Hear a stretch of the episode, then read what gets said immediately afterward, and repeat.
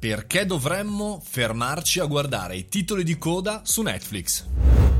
Buongiorno e benvenuti al caffettino, buon venerdì. Oggi, chiaramente venerdì, ricordatevi alle ore 17 il super appuntamento in diretta su Twitch, su Facebook, su LinkedIn e su YouTube del nostro live show. Avremo tantissimi ospiti interessanti come Just Mick, come Francesca Cavallo e come Daniele Barbone. Per cui segnatevelo e ci rivediamo lì. Ma oggi vorrei parlare di titoli di coda, soprattutto sulle serie TV, soprattutto su Netflix. Una delle cose che mi piace di meno di Netflix e di anche in particolare di Netflix, ma anche degli altri sistemi di streaming è che non mi fanno vedere i titoli di coda.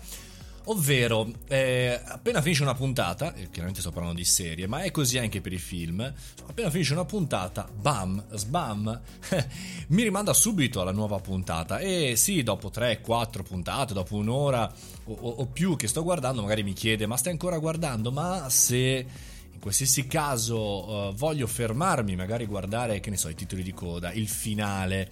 Eh, la seconda canzone dopo la fine del film, sapete che c'è una canzone finale e poi c'è una canzone, una musica per quanto riguarda i titoli di coda, bene, se devo eh, guardare questo non è possibile, non è possibile perché Netflix ti mette mille bastoni tra le ruote, ti fa vedere le anteprime, quello quell'altro, devi fermarti, andare eh, proprio sul click, sul link del guarda i titoli di coda. Ma perché per noi sono così importanti i titoli di coda? In primo luogo perché noi amiamo capire come sono state fatte le cose, quindi andare a capire una musica, una colonna sonora e poi ancora qual era il ristorante in cui è stata svolta quella scena, eh, qual era il luogo che ho visto magari velocemente in un film per qualche secondo ma che magari mi fa ragionare, mi fa suscitare? Come è fatta la produzione? E poi ancora eh, leggere chi ha fatto cosa, è importantissima questa cosa. Pensate a quanti spunti possiamo andare a prendere, pensate a quanti canali YouTube, profili Instagram, possiamo andare a scovare cose nuove di addetti ai lavori che altrimenti non conosceremmo. E poi ancora, eh, come faccio a eh, sentire la musica finale? Si blocca a un certo punto e poi ancora come faccio a perdermi, perché mi devo perdere il cuscinetto di relax e di tempo musicale e di pensiero tra una puntata e un'altra. Invece siamo sempre scaraventati tra una puntata e un'altra e non sembra un flusso unico.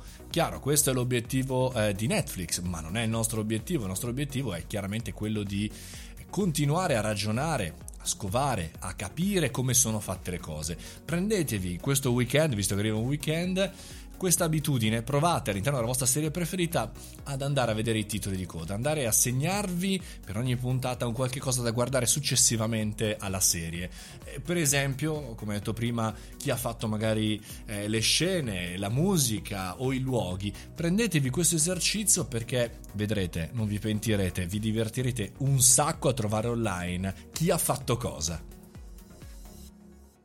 E con questo abbiamo concluso anche oggi il caffettino. Vi ricordo alle ore 17 in avanti live show. Se lo siete persi in diretta potete andarvelo a vedere su YouTube, su Facebook, su LinkedIn, da tutte le parti, soprattutto sui miei account social. Noi ci risentiamo alle 7.30 lunedì con il podcast. Buon weekend!